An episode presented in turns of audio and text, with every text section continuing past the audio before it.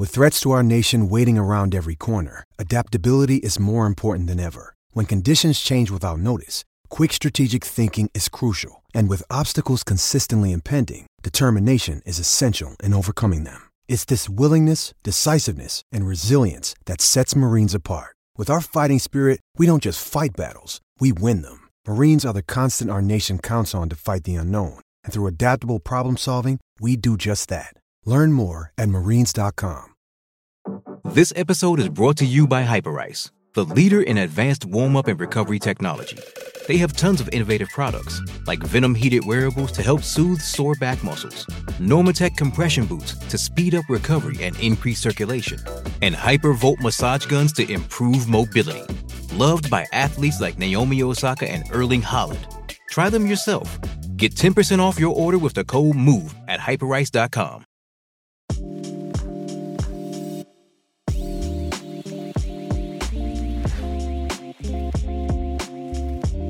What is going on, everybody, and welcome into another edition of the Unreasonable Odds podcast. We are recording on Wednesday, August 3rd. Happy 45th birthday to Tom Brady. Said he'd play till 45, play until 45. Here we are.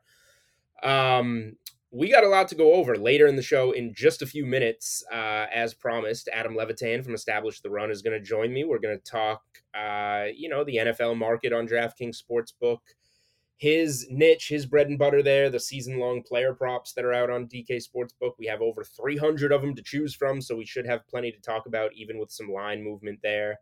Um, DFS week one salaries are live on DraftKings.com, so we can talk that week one NFL slate for Sunday, September 11th. Plenty of NFL to talk about with Levitan when he joins the pod, but just a few housekeeping things first to go over. Um, number one, how about the news in Massachusetts? Uh, legalized sports betting will be on the way. DraftKings home state. So that is very exciting. I don't have anything, any specific knowledge at the moment, but that is going to be very fun for us at DraftKings and probably create some new content and opportunities that we can work with. So we're really looking forward to that. Um, and speaking of opportunities, I would say the menu at DraftKings Sportsbook right now for for betting football gives you more opportunity than anywhere else uh, in the sports betting space right now. So I just wanted to promote a couple of things that we got going on. Number one, alternate win totals did go up for college football. We recorded that uh, that podcast with Phil Steele. It's just short of an hour long. If you haven't listened to it yet and you're doing your college football research, you're going to want to go back and listen to that one. Um, Phil came on and and as usual just berated us with a wealth of college football knowledge. Um, two of the teams that he's really high on his number one surprise team uh, Pitt and his number three surprise team ACC uh, in the ACC um, NC State are two teams that I happen to be very high on. Two teams that I bet the win total uh, overs on, and we now uh, did get their alternate win totals posted to DraftKings Sportsbook. So if you want NC State over nine and a half games, get them to double digits. We got that at plus one seventy. If you want Pitt over nine and a half games. Go double digits there to 10. We got that up at, I think, plus 230. Um, so both of those pretty big plus money in the uh, alternate college win total segment or tab on DK Sportsbook. Um, and we got those up specifically because of the Unreasonable Odds podcast. So go bet those if you are a fan of those plays like I am. I'll probably write something up on them shortly. Um, another market that by the time you're listening to this, you will probably see my article out on. If you go to football on DK Sportsbook, we have our NFL, NFL preseason, college, CFL, like we always do. There is now an NFL NCAA football specials tab. If you click on that tab, um, and we're getting more and more states popping this up now, it is head to head win totals or head to head who has more wins between 26 different NFL and college football teams. So for and they try and keep them as local as possible. So for example, Tennessee Titans minus 220 versus the Tennessee Vols plus 180. Who wins more games this season? Now the catch here of course is that college teams play 12 games and NFL teams play 17 games. So anytime you're taking the NFL team, you're getting more opportunities, you know that. Um, but it's an interesting market. You got another one if you want a, a college side maybe to go with FSU and the Jacksonville Jaguars. Pick them minus 115 each way. Both are set at six and a half on DK Sportsbook. I think the Jags always have a pretty low floor. They've had the number one pick in consecutive drafts, and FSU could be a team on the up in the ACC. Um, so there's an example of one to look at. But 26 of them posted on on DK Sportsbook. I would recommend taking a a look at those. Um, and one other little thing, I'm going to write an article on this, but I'll point it out uh, early if you're a listener so that you can maybe take advantage of this. I don't know how long this will be offered on DK Sportsbook. If you go to the uh, team futures and you go to the playoff parlays, like if you're going to parlay teams to make or miss the NFL playoffs, you can't do that on DK Sportsbook. But in this playoff parlays tab, you can. So, for example, the, the the heaviest chalk, the heaviest favorites would be the Bills and Bucks to both make the playoffs, which is minus 250. Now, the catch here is that this can be parlayed with something from the college football market, say. Whereas stuff in the college football market, like win totals, conference winners, division winners, can be parlayed, but you can't parlay those together in the college side. So if you take something from NFL and college, for example, you can put them together. So the Bills and Bucks to both make the playoffs at minus 250 can be parlayed. The Alabama win total is 10 and a half. It's been bet up from minus 190 to minus 280. That's probably not something you're going to bet on its own right now. But if you want to take Bama over 10 and a half wins, means they have to, I think they'll go perfect 12 and 0, but it gives you a chance to slip up and win 11 games there. You can parlay that with two extremely chalky pieces in the Bills and Bucks to make the playoffs. Now those three outcomes combined parlay out to a minus 111. So you're getting pretty standard minus 110 juice there. And that's not something that you can bet on any other sports book in the world as far as I'm concerned. So pretty cool parlay ability right now when it comes to the football futures market on DraftKings Sportsbook. Um, hopefully, out of all those, the alternate win totals, the NFL college head to head wins, um, and being able to parlay something like that, that inspires you guys to go in there and come up with something of your own. Um, but that's enough rambling from me. Without further ado, we are going to talk to Adam Levitan next from Establish the Run and get into some some NFL futures, some NFL player props, and some DFS. It is time for football, ladies and gentlemen.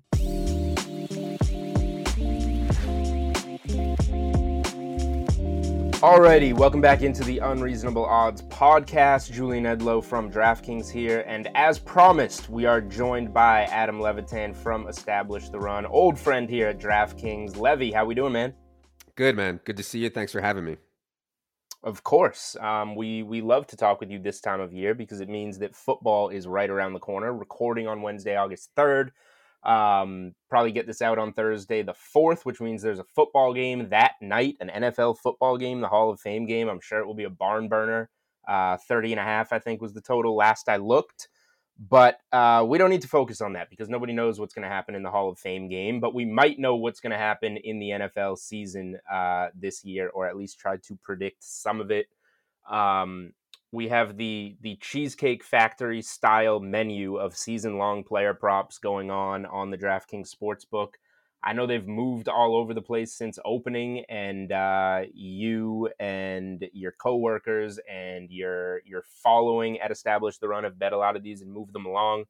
But we can just kind of go over some of the things that that you guys have bet over there, as well as some of the names that that pop out to me, and I'll throw them at you, and you can let me know where you're at projection wise, and kind of get a feel for this season long player prop market. But before we start throwing names out there we were talking right before we started recording the podcast, and I said, let's just stop talking and and make this the start of the podcast because these player prop numbers can be can be funny because you know a win total is a win total, a division winner is a division winner. Player props, when you play it for the game and a, and a guy gets hurt, you're always like, oh, bad beat. Uh, you know, uh, what are the odds of him getting hurt today? But guys get dinged up. Guys miss miss games, particularly these running backs and receivers. Um, and you said to me that last year you thought that the prop market was was ridiculous because it was definitely accounting for these 17 games. And it's come back to what you would expected a little bit more this year, although I'm sure we're going to talk about many more unders than overs. But do you want to just expand on that a little bit, what we were talking about? Yeah, I think last year, I mean, clearly the books are using a model, uh, projection model similar to what we are. I obviously think that ours is is way better, but they were using a model clearly to make their season long lines from last year and they just spit out they just posted what they spit out for 17 game seasons you know and that's okay right. for fantasy we typically have a 17 game assumptions for our for our guys, uh, unless they have some injury label associated with them. But when you're setting a prop line, you really can't and shouldn't do that. And so uh, we really went to town last year. I think we went 31 and three last year in season long props, which uh, obviously was unsustainable, but I think it reflected how bad the odds were. This year, I expect to be way, way, way worse, uh, our record in season long because, you know, they just clearly lopped off a couple games. And so all you have to do really is take a 15 game projection or a 14 game projection and then go from there. And also, like, clearly, um, lines are moving very much based on what we take. Like, I know sometimes you guys post, like, here's the most bet player props of the day or whatever. Here's the most and it's always the stuff that that we take. And so I think it's important for us sign, to sign of a good business on your end. Yeah, well, I, I, I my point was more that I, I, I think that uh, it's important to show them that we're willing to take overs. So we've tried to mix in some overs that I've been uncomfortable with this year, just in an effort to be like, listen, if you guys go too low, if you start hacking it to 12 game seasons or 11 game seasons or 13 game seasons, like on certain guys, we're going to be at least willing to take an over, just just to try to keep them honest uh, on the lines. And so, um, yeah, it's a, a bit uh, inside baseball, just a, a, battle, I think, um, between us and the quote unquote traders or whoever you guys got in your basement there, Julian. Not me. I'm way too dumb to do any of this, but we do have guys, and they're called traders, and they do this, and they they come up with these numbers. Um, if I was coming up with them, you would have gone 34 and 0 last year instead of 31 and 3. um, let me I let me put you on the spot, I guess, real quick.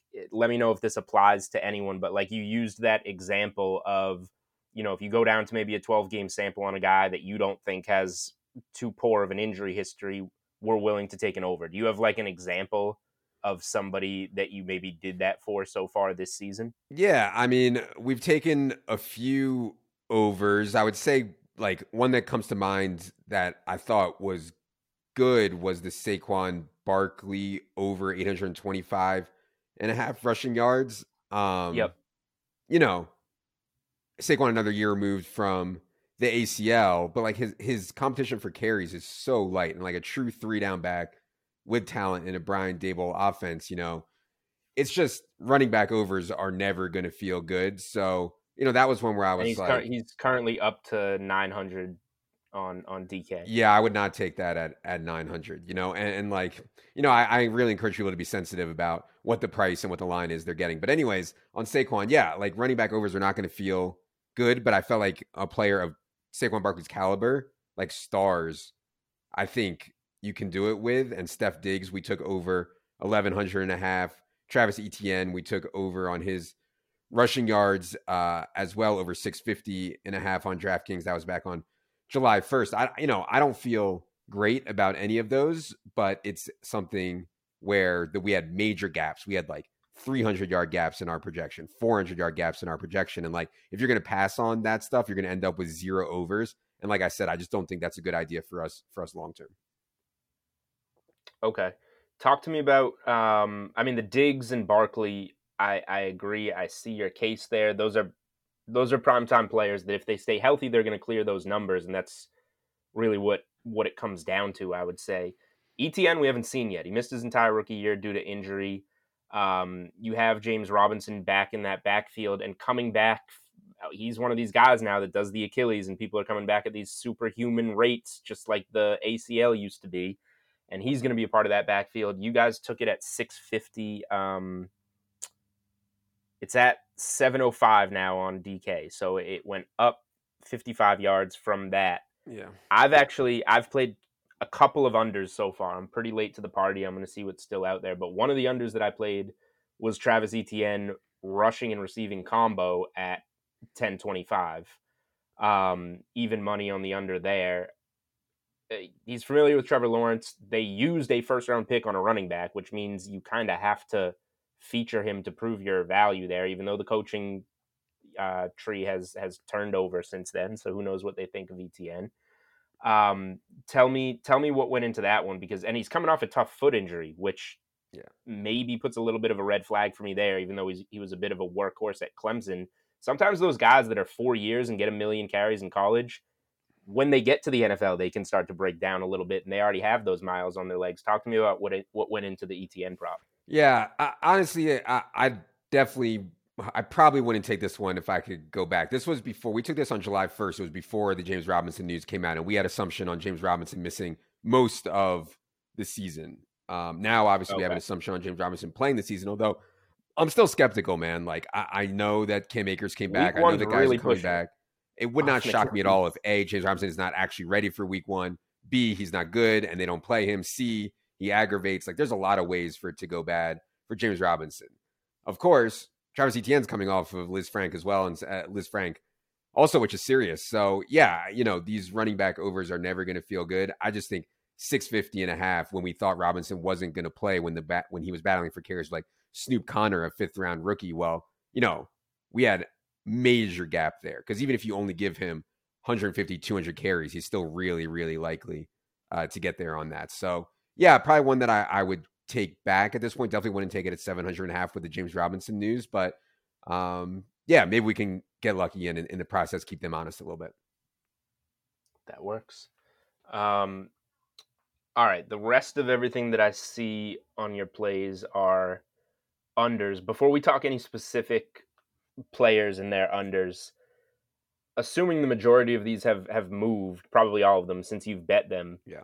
Are there what percentage of your plays, if any, would you say you're going to come back on at that at that lower number um, and try and middle any of these, or are these plays all to just let ride? You're comfortable with the number, you're comfortable with projection, you're letting it go. Yeah, I get asked this question all the time. Um, I think that if I, I, only take bets I consider to be plus EV, right? So uh, yep. if the number moves enough, where I think the over is plus EV now, like we moved the number 200 yards, and now the over is plus EV, I would take it. But man, it, it would be really hard for these guys that we had big unders on or sizable unders on. They would have to move it so much for me to think that an over was plus EV. So I won't be taking it. If you have okay. a smaller bankroll and um, maybe you bet too much on the first side of it and you want to go for a 100 yard middle or something like that, I certainly wouldn't kill you. But I think in the long run, we just want to be making plus EV bets over and over and over and over again. And so I don't typically hedge anything. I never use the cash out button. I, I wouldn't recommend anyone use the cash out button. Sorry, DraftKings. And uh, uh, yeah, no hedging um, unless it's also plus EV. So so yeah, but there are bankroll considerations. You know, like we you know you get into these spots where let's say you had like 16 to 1 or something on the Celtics to win the finals. And then you get there and it's this huge portion of your net worth like even if it's negative EV to take Warriors series price there, you might still want to do it because of bankroll considerations. So it's kind of a complicated question if, if you're following what I'm saying.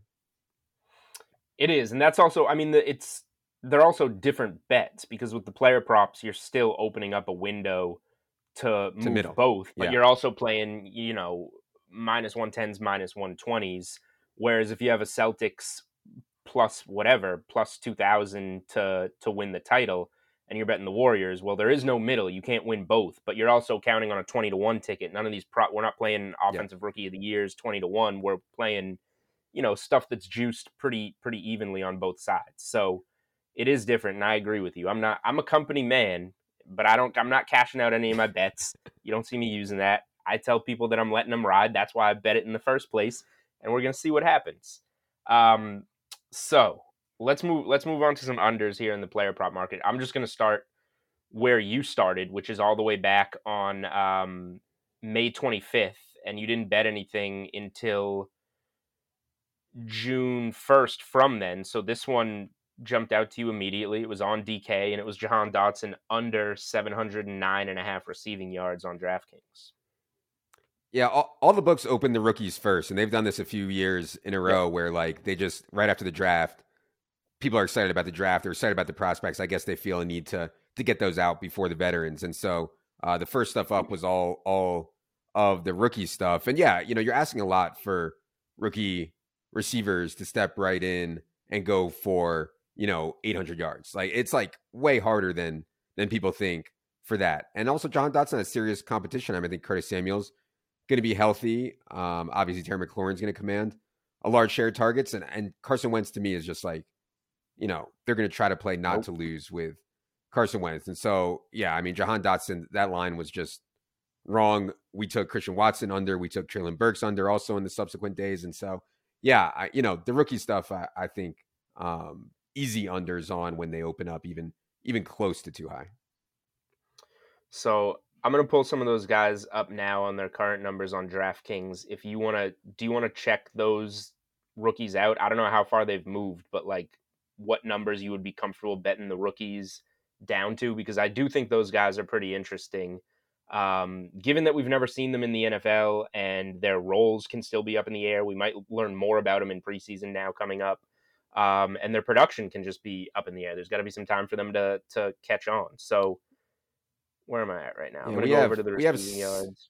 We have 679, 679.1 receiving yards for Jahan Dotson, and that's assuming that he plays the full 17 games. We have Curtis Samuel 510 and Terry McLaurin for 1,044. So, yeah, you know, I mean, we're making assumption that uh, part of baked in is like Jahan Dotson is good because he was drafted in round one, right? Like the model knows that Jahan Dotson was drafted in round one. What if Washington made a mistake and Jahan Dotson actually isn't that good, right? And then like we're over projecting. So like to me, we're kind of projecting Jahan Dotson at the top of his range here, um, or or some level at the top of his range with stuff like that. And yeah, I mean the Christian Watson stuff. Also, another reason for unders. Obviously, like we took Christian Watson under, and now he had knee surgery, you know, and like he's missing most of camp. Right. So like stuff like like all that stuff is obviously adva- a- advantageous to unders, and and that's why they're so successful.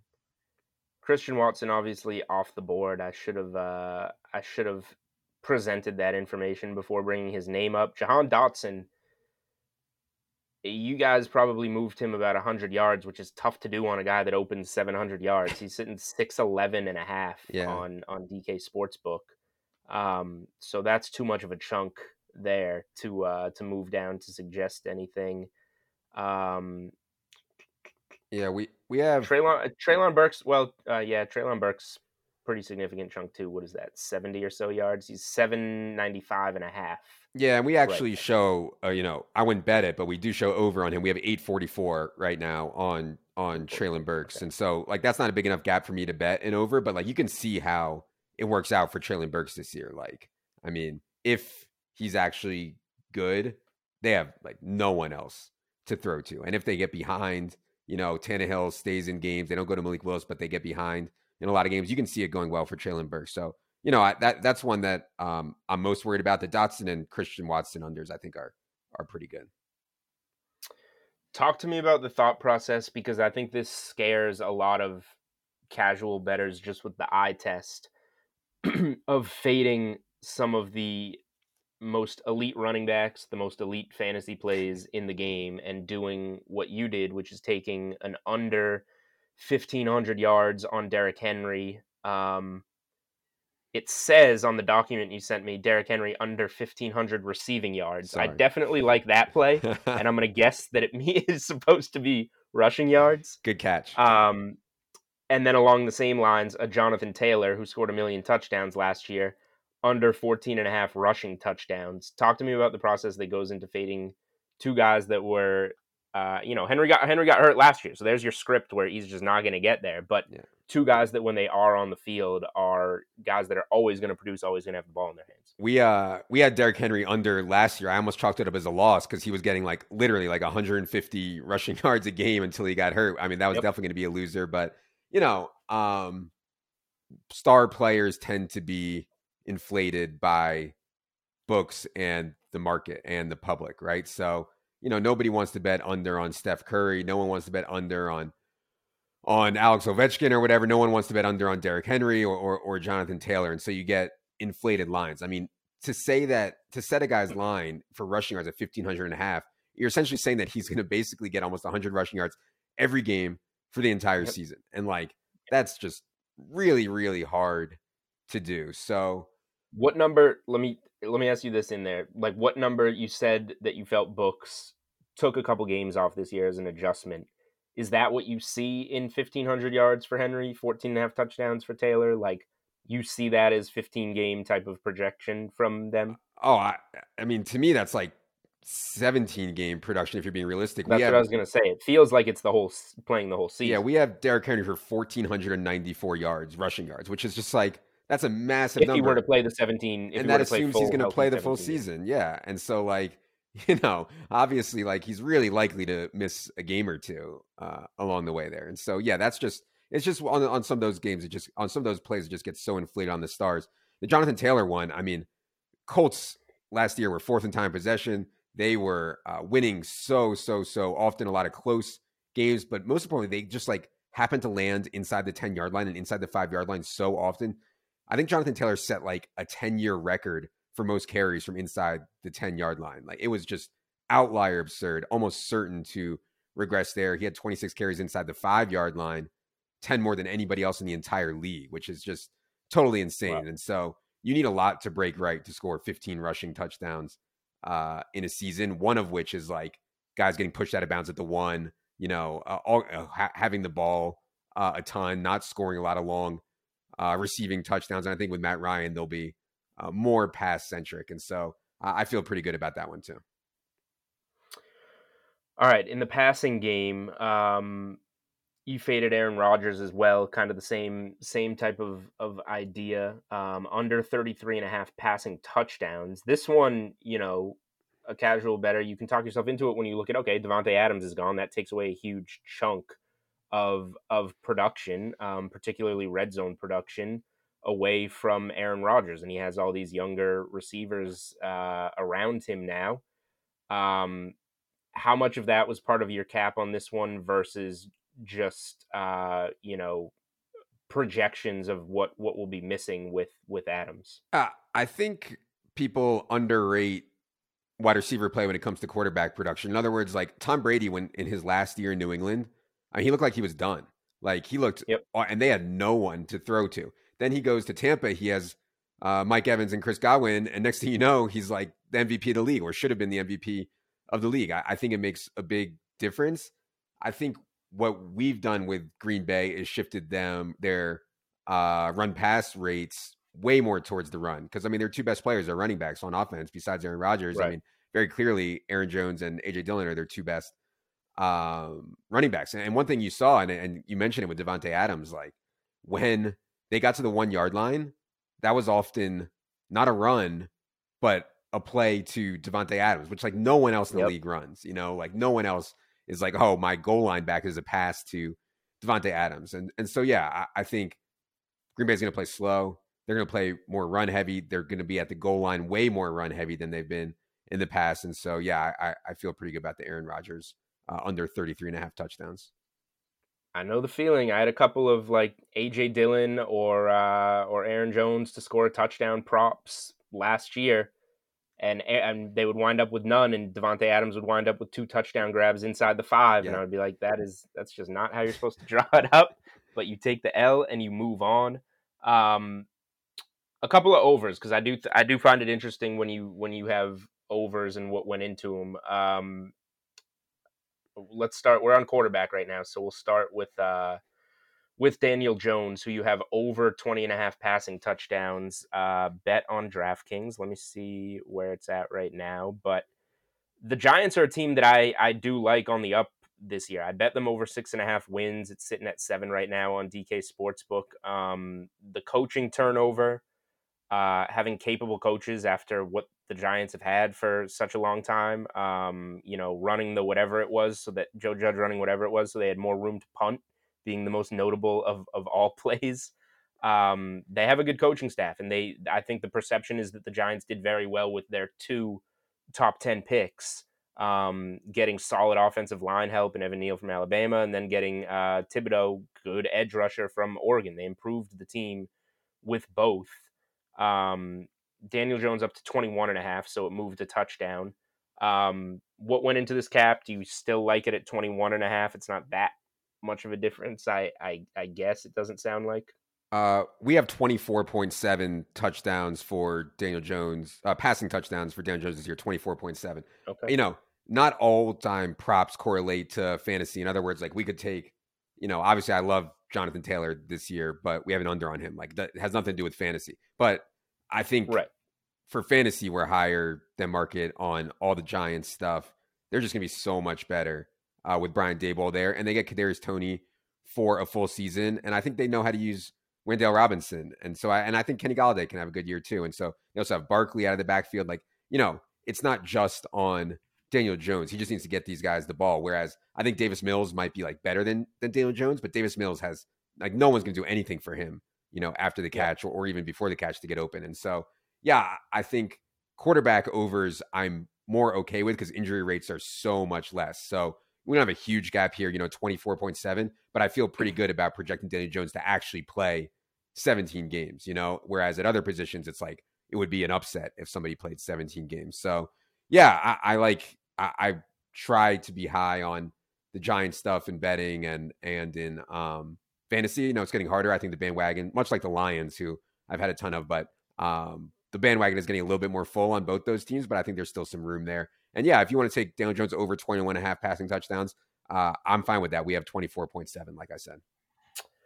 I meant to I meant to follow up on the Aaron Rodgers with something that you kind of said, um, and that being quarterback is a position that I kind of do look at props a little bit differently because they're not going to take the same wear and tear that the the primary ball carriers are are going to take.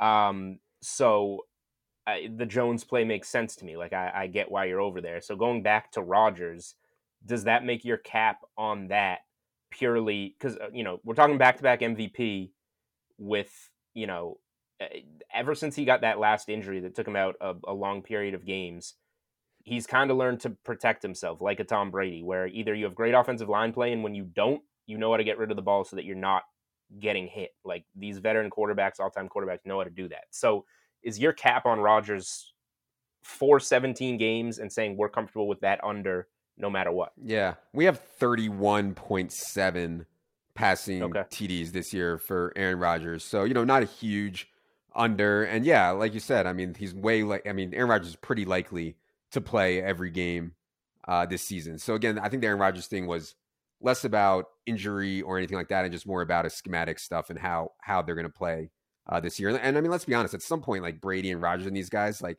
their play is going to fall off. I don't know exactly when, and you know, obviously, I've been wrong on on Brady and Rodgers and plenty of guys before when it's like, oh, they can't keep doing this at age forty, age thirty nine, age forty three, and just you and Max Kellerman. Yeah, I, mean, at some point, I'm going to be right, though. I mean, you know, yep. it's hard to, it's hard, you know, who knows exactly when, but like, it wouldn't shock me if at some point Brady and Rodgers in the next one to two years, like you start to see the Drew Brees, the Ben Roethlisberger, the Peyton Manning type stuff, where where the arm strength really starts to go. All right, two more player props I want to talk about, and then we'll close out with just uh, a few minutes of, of week one type of stuff. Um, the other over you bet, Darren Waller over 800 and a half receiving yards.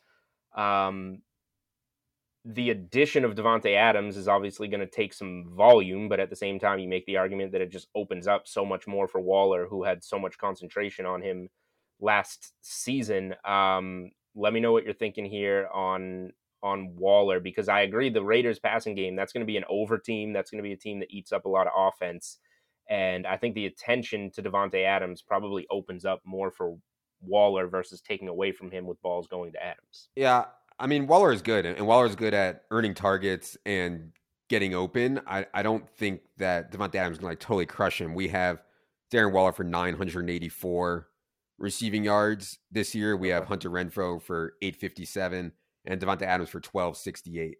Um, I think it's gonna be concentrated among those three guys. And we kind of saw that last year with the Bengals. Like, you know, people are saying, how can Joe Burrow support Tee Higgins and Ja'Marr Chase and Tyler Boyd. Well, when you don't throw to the tight end, you don't throw to the running back, it gets really concentrated on those three guys. And I think we could see that with the Raiders. I don't expect them to throw to running back uh, a ton, and I don't expect them to throw to wide receiver three a ton. And so if you're only throwing to three guys, really, I think all three have a chance to get there.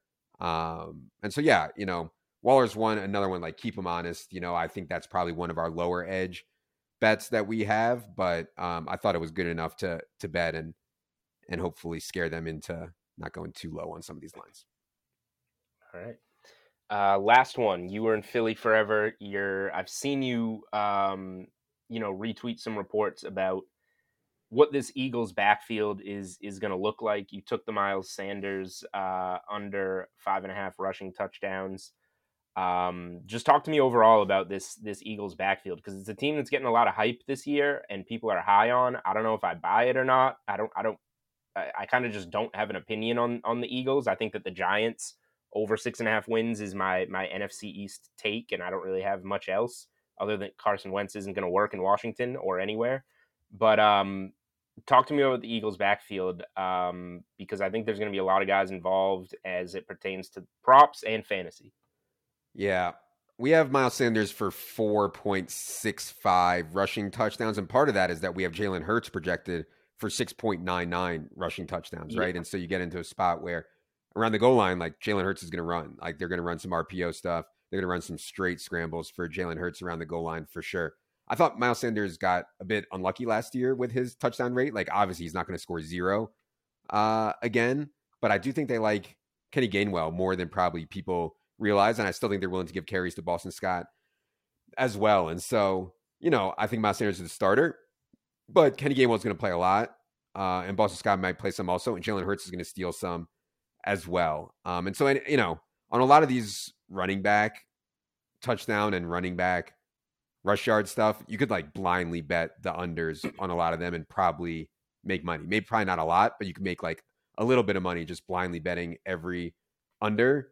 The Miles Sanders touchdown one, you know, touchdowns. I, I don't love betting touchdown stuff because like it can be so you random. Can, you can you know? sneak up on six touchdowns somehow more than you can. The yards are more of a representation Exactly. of the volume, I guess. That E- makes sense. Exactly, exactly. So so yeah, the touchdown stuff I don't feel as good uh about betting, but you know, they're fun ones uh, for well, sure. So, all right, now it creates another question. What goes into betting touchdowns versus yards for you? Is it just projections if you feel you have a larger percentage gap in your projections on it? Yeah, I mean, we're looking to make bets. You know, we're we're not looking to shy away, and so we're looking at all the markets. You know, uh, so so yeah, if we show a big enough projection, and I mean, you know, Miles Sanders has to score six touchdowns for us to lose this bet. We have him for four point six five, and that's with a full season of health. Like, we're not going to pass on that. You know, but um, but generally speaking, I agree with you that we do better with the yardage stuff. And and by the way, what, one other one you mentioned before on ETN, you know, when you the rush versus receiving stuff. So I I I was betting a bunch of unders in season on rush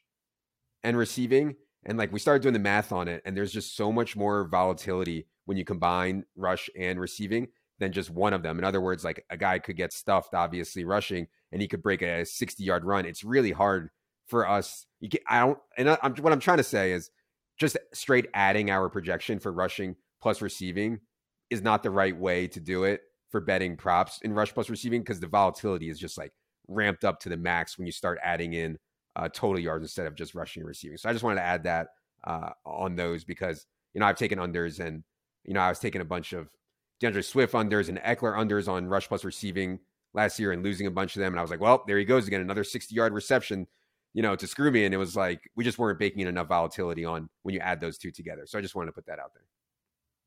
No, that makes sense. The the running back, whatever, you're down 15 in the fourth quarter and you start checking down to the running back and they start to add up. So that makes sense. Um let me close out with this in the betting space before we just do a couple of close up with a couple of minutes of that week 1 slate. Um anything outside of the player prop market, I just want to give you the floor NFL wise. Um any any takes whether it be a division or a, a team that you're really high or or low on or a week one spot that you think has some some value that hasn't been uh, you know incorporated yet um whatever whatever you want i'm giving you the floor for an nfl take of yours Yeah, I mean, my biggest take was that the Lions like have a chance to be really good this year. You can make case the Lions have the best offensive line in the entire NFL, and I think by adding DJ Chark and Jameson Williams when he gets back, and having DeAndre Swift healthy and Hockenson healthy, like, I mean, they're pretty good. And like, if they can figure it out on defense, which I, I don't know if they can, like, I think they're pretty likely to win seven, eight, nine games. And to me, like that, if they can just win nine or 10 games and maybe make the playoffs, like to me, that puts Dan Campbell right in the mix for coach of the year. So probably the favorite, my favorite bet that I have, I somehow got a 60 to one on Dan Campbell to be coach of the year. And like, I don't even think they have to do that much above their expectation to, for him to win it. They Mhm. probably just need to make the playoffs. And so I had some Lions to make the playoffs at, uh, you know, plus 480 or so. I'm not sure what that's at. Now I have like plus 1400 right on them to win the division. All that, all that kind of Lion stuff I have is probably my favorite stuff that I have uh, so far.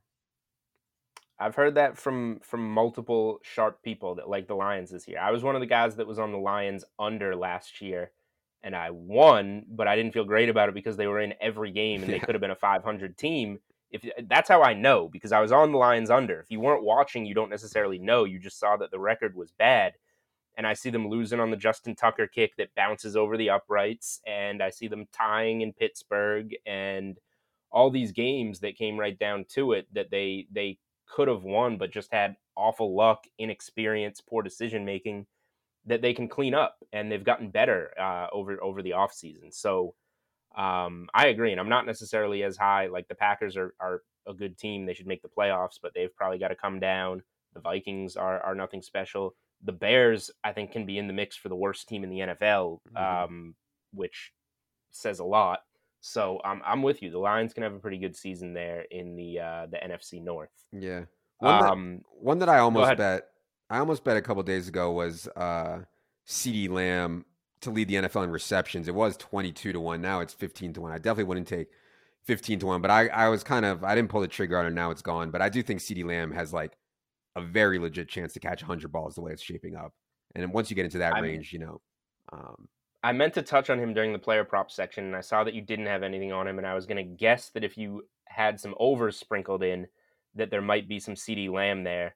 Um, his receiving yards are 1775 his touchdowns are seven and a half his receptions are 90 and a half um he's getting i saw that uh he got like a little over 25% i think of of the targets recently from prescott in a, a scrimmage yeah. um if I'm gonna play, I haven't played any overs yet. If I play an over, I might play that over on 90 and a half CeeDee Lamb receptions because if he doesn't get hurt, he's just gonna be a huge part of that offense. And you have to remember how many pieces Dallas lost in Cooper, um, even Cedric Wilson. Uh, a, so much of the volume isn't there, and Lamb is such a, a possession guy that can just get so many receptions. Yeah, we have 89.2 right now on CeeDee Lamb, but I think right on the nose. We are conservative on target share. You know, we try not to like go too nuts because we already have CeeDee Lamb as like a really good early second round pick. Like, you know, I I, I don't want to put CeeDee Lamb at 30% target share because that's like so outlier. So we only have 23% target share for CeeDee Lamb right now. If you were to give him 25 or 26%, he would start pushing towards that 100 catch projection for us. And I honestly like, I think it's pretty likely that he gets to 25 plus. Like the Dallas would be doing it wrong if he doesn't get to 25 plus. But again, we only have 23%, and that gives him 89 catches right now for us. Okay. Well, if I do bet an over in the player prop market, it's going to be CeeDee Lamb over 90 and a half. I've been staring at it, and I, I don't think I need to rush to do anything. I'll just keep thinking about it, and uh, we'll see if we get around to it. Um, all right, let's close out with five minutes or so of of uh, the DFS stuff here. The week one salaries dropped on Friday, the whatever that was, the last Friday in July. I'll say it that way because I don't remember the date. Mm-hmm. Um, we're in the first week in in August here. The week one slate is out. Um, we'll just do like a minute or so on each position here or something. Starting at quarterback, um, I assume you've combed through it all. What uh, what jumped out to you there? I saw to just quickly. I think that there's going to be a lot of points in Chargers and Raiders. Um, so Herbert and Carr jumped out to me, and then going cheaper down. I know he's coming off the ACL. Um, Jameis Winston, where is he? Fifty three hundred in Atlanta. Atlanta is just miserable. So those are some of the guys that jumped out to me. Yeah, I actually haven't taken too hard of a look at this stuff yet, just because we're still obviously in the midst of all our season long stuff and nothing is pressing nope, on. You got to lock in your lineups today, and you can't change them. yeah, um, the thing that jumped up to me is uh, it was so insulting to Daniel Jones. You know, um, Daniel Jones is cheaper than Zach Wilson, Jacoby Brissett, uh, Colt McCoy, Sam Darnold, um, Davis Mills. So Daniel Jones is going to give you, I think, a rushing floor combined with a pretty reasonable ceiling, like I already talked about for him in the past game. So Daniel Jones at 5K. The, the thing about this slate is that, I mean, from what I can tell already, like there are some gross mispricings. And so it's going to be a really loose slate. So, you know, I don't know that a 5K Daniel Jones is needed um, in kind of optimal right. builds. But yeah, I mean, I think uh, that one stuck out to me at quarterback for sure running back is the position that I probably had the most trouble identifying value, but it's also the position where we're just by nature of the sport probably going to get the most training camp injuries, the most preseason injuries, and there's going to be a guy that's four thousand dollars that jumps out as a cash game chalk.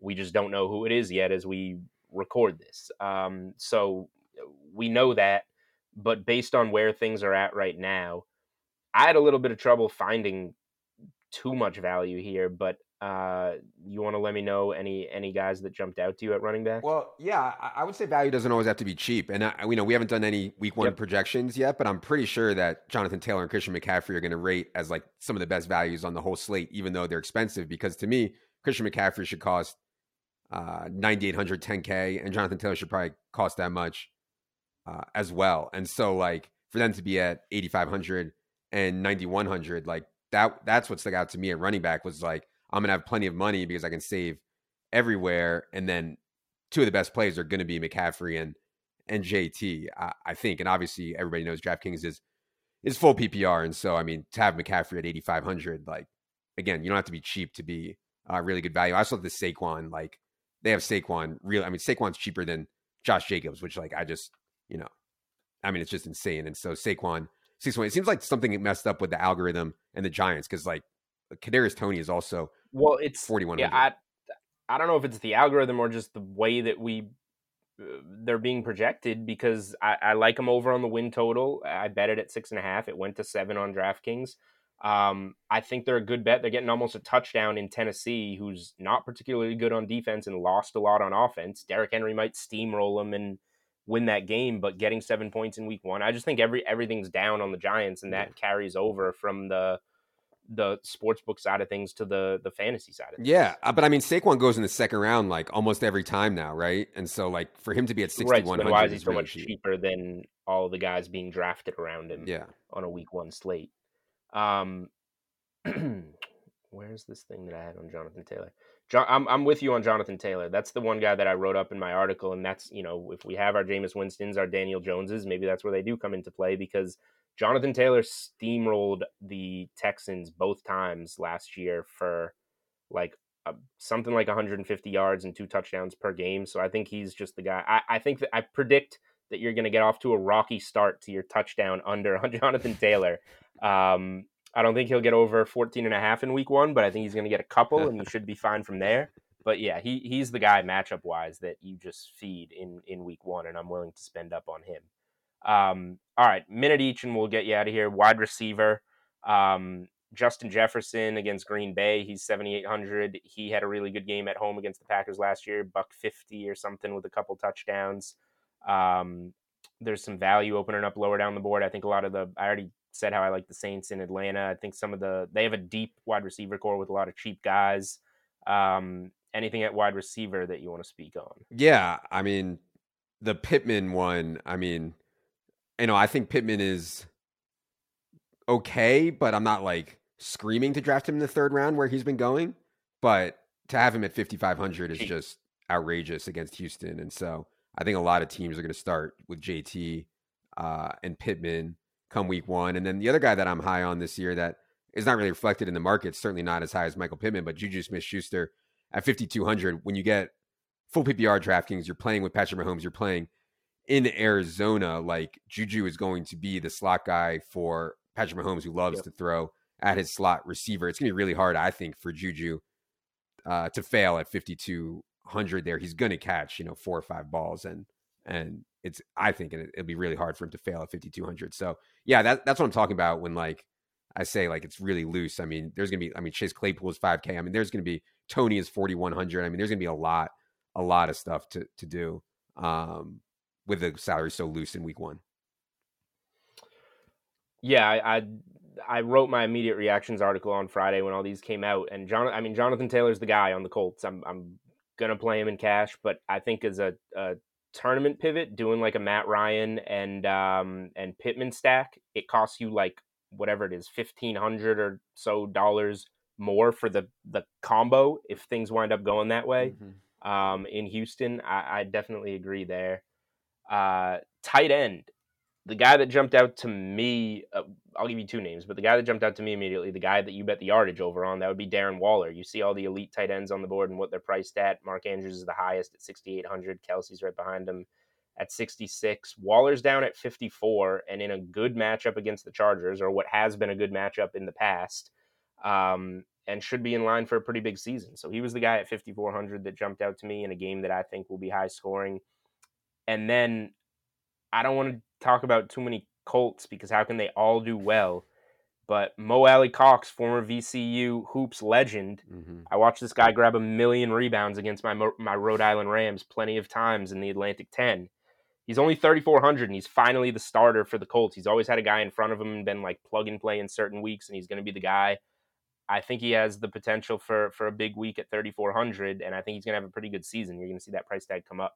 Yeah, I think in tournaments, you know, playing one of these more expensive tight ends who is uh, still underpriced. You know, to me, Travis Kelce is like a 72 or 7,300 player. He's 6,600. You're not saving like huge amounts there, but I do think Pitts, Waller. Can, it's what you can do with it to save. Right.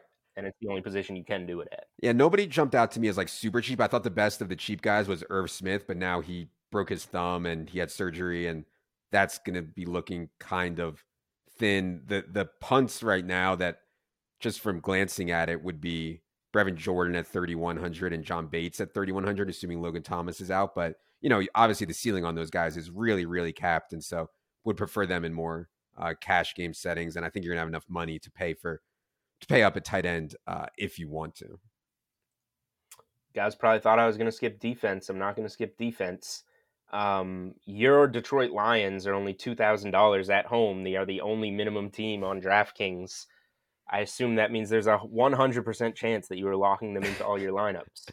yeah, I, I think the Eagles are going to project is so run heavy that we probably won't have a great projection on the Lions. Like obviously when you play a defense on DraftKings, you want the opponent to be passing a lot so you can create strip sacks and pick sixes. And so I bet we won't have a great projection on the Lions, but it'll be fine. Um for cash for sure. I, I don't think the Bears are crazy in in uh at home against Trey Lance. Uh at twenty two hundred Giants defense against Tannehill. Obviously, that's another team that wants to run a lot, but if you think the Giants can get a lead, yep. and so yeah, I always try to save at defense. You know, I kind of wish that they had lowered kind of the salary range because it's really hard to play like these 4K defenses and have it be optimal, like no matter how good of a play they are. Like obviously the 49ers against Justin Fields is a great play. They need like literally like 15 to 20 points for it to be a good play at 4,100. And that's asking so much out of your defense. All right, that is DFS talk for the week one slate. That is sportsbook talk for NFL futures, for NFL player props. Um, Adam Levitan from Establish the Run. Thank you so much for for giving us some some time this summer to go over some football. All right, appreciate it, guys. Thanks for having me. For sure. Um, all right, for Julian Edlow, uh, thank you guys for listening to Unreasonable Odds presented by DraftKings. We will be back with some more uh, August episodes previewing football. Eventually, we'll get some MLB in with Steve Buchanan if he ever wants to return to the show. It's been months now. Um, but yeah, thank you guys for for listening, and uh, we'll be back with some more football soon.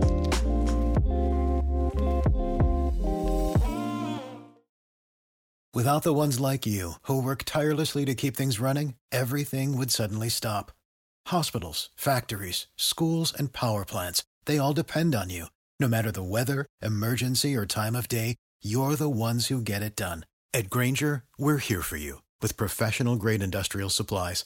Count on real time product availability and fast delivery. Call clickgrainger.com or just stop by.